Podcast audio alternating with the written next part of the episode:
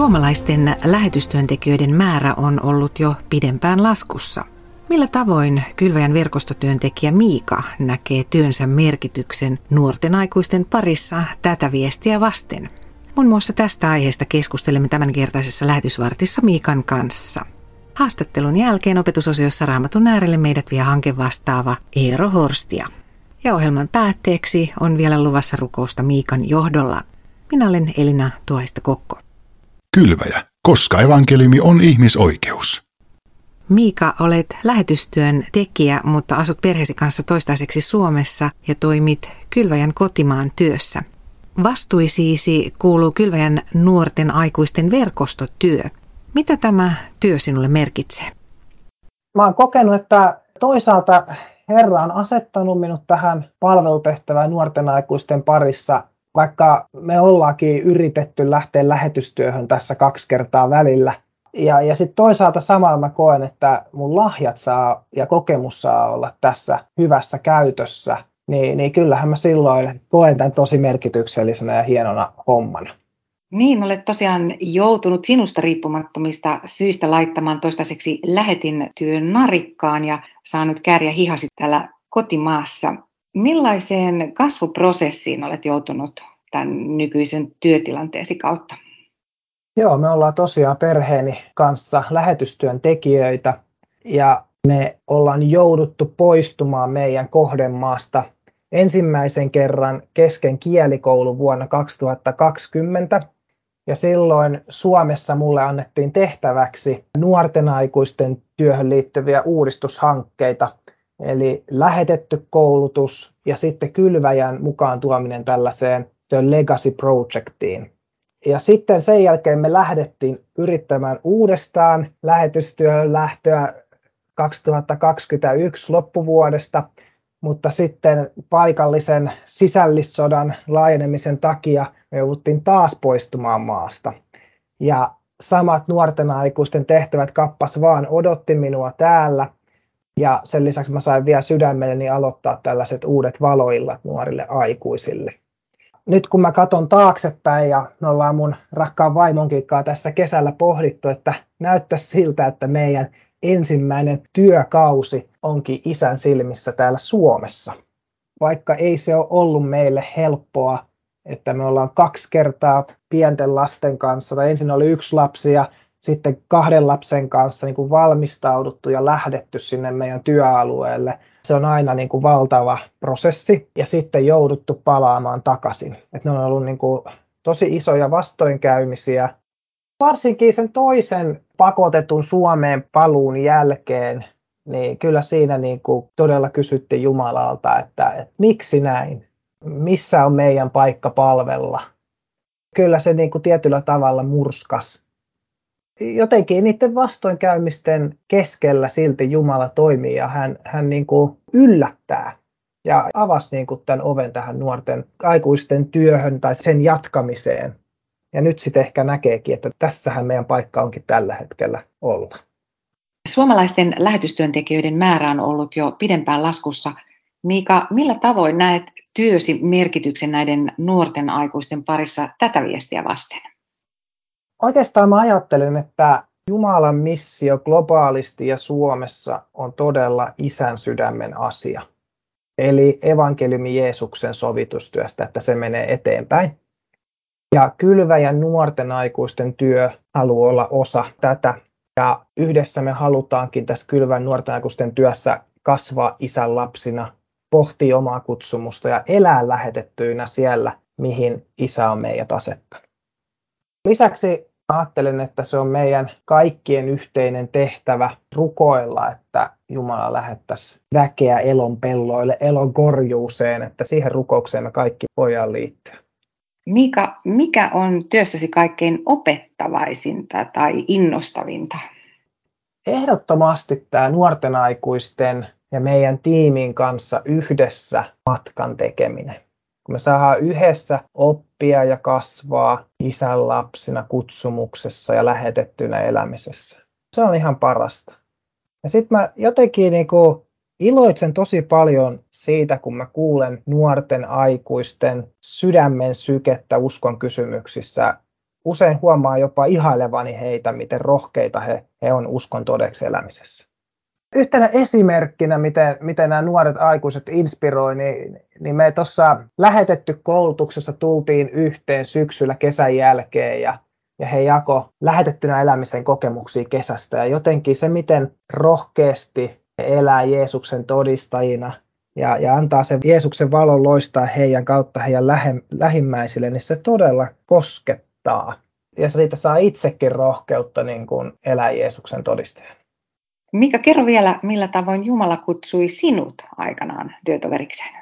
Mä ajattelen, että, että kasteen lahjaan itse asiassa kytkeytyy myös tämä työtoveruuden kutsu.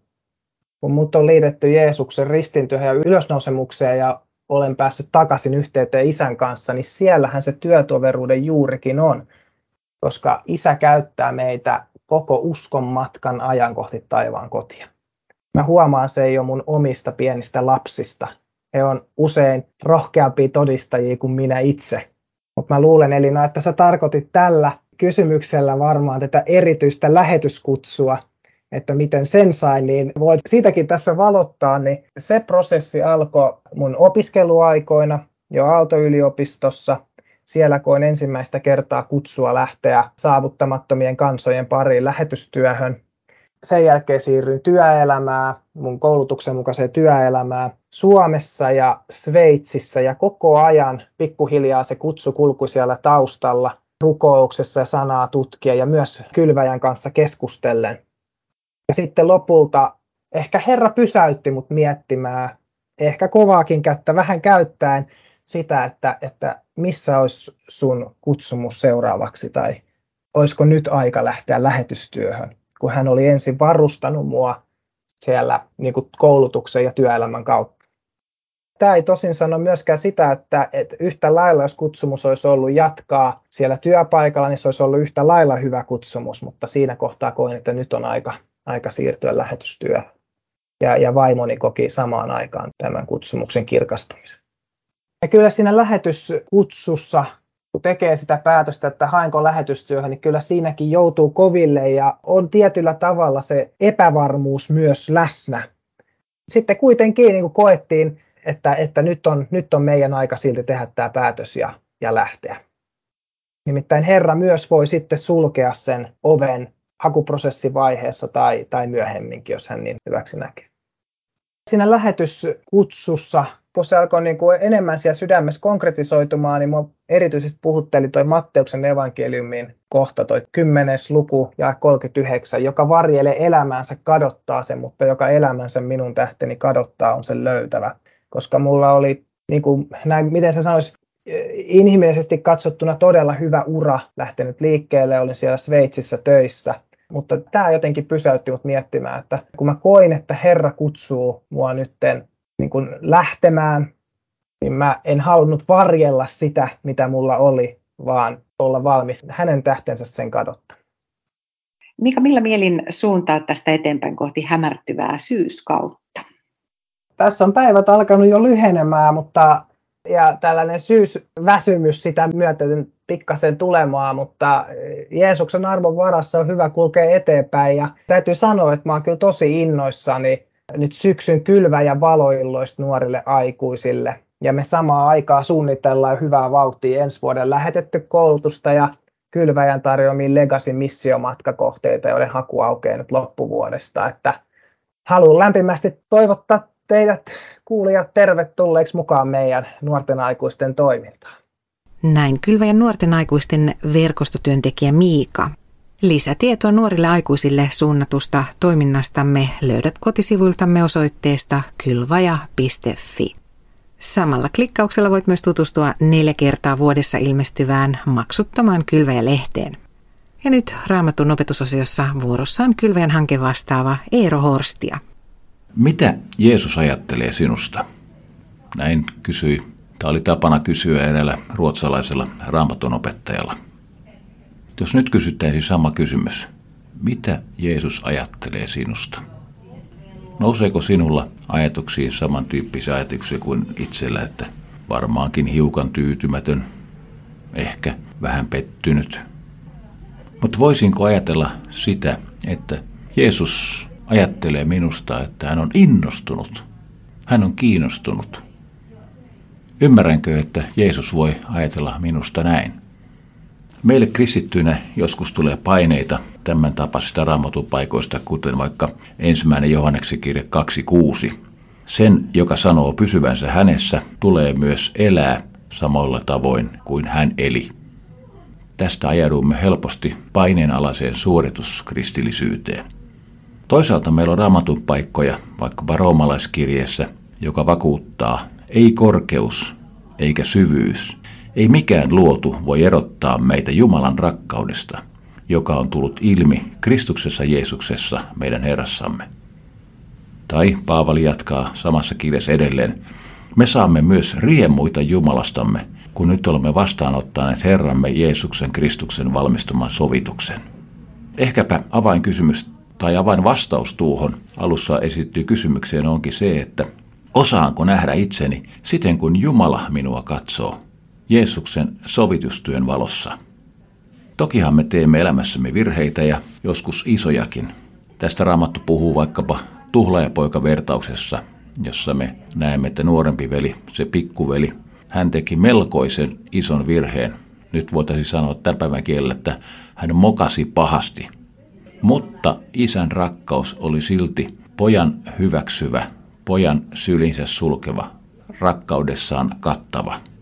Jos me tämän ymmärrämme myös isän Jumalan ja Jeesuksen ajattelutavan meitä kohtaan, niin me voimme toimia niin kuin ensimmäinen Johanneksen kirja sanoo lukua myöhemmin. Me voimme hänen edessään rauhoittaa sydämemme. Varsin kaunis, lohduttava sana tähän hetkeen. Amen. Siinä kylväjän hanke vastaava Eero Horstia pohti opetuksessaan, mitä Jeesus ajattelee sinusta. Ja tämän lähetysvartinhan voit kuunnella Kylväjäpodissa, joka löytyy useissa palveluissa. Ja nyt lähetysvartin päätteeksi rukoillaan vielä yhdessä nuorten aikuisten verkostotyöntekijä Miikan johdolla. Jeesuksen nimessä rukoillaan. Kiitos sun kallista sovintoverestäsi, Jeesus.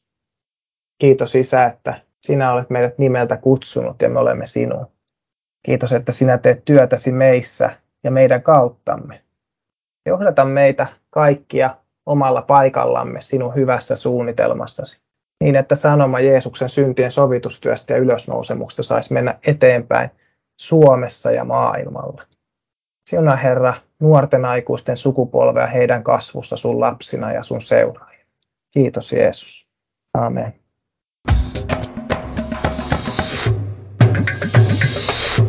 Kylvaja.fi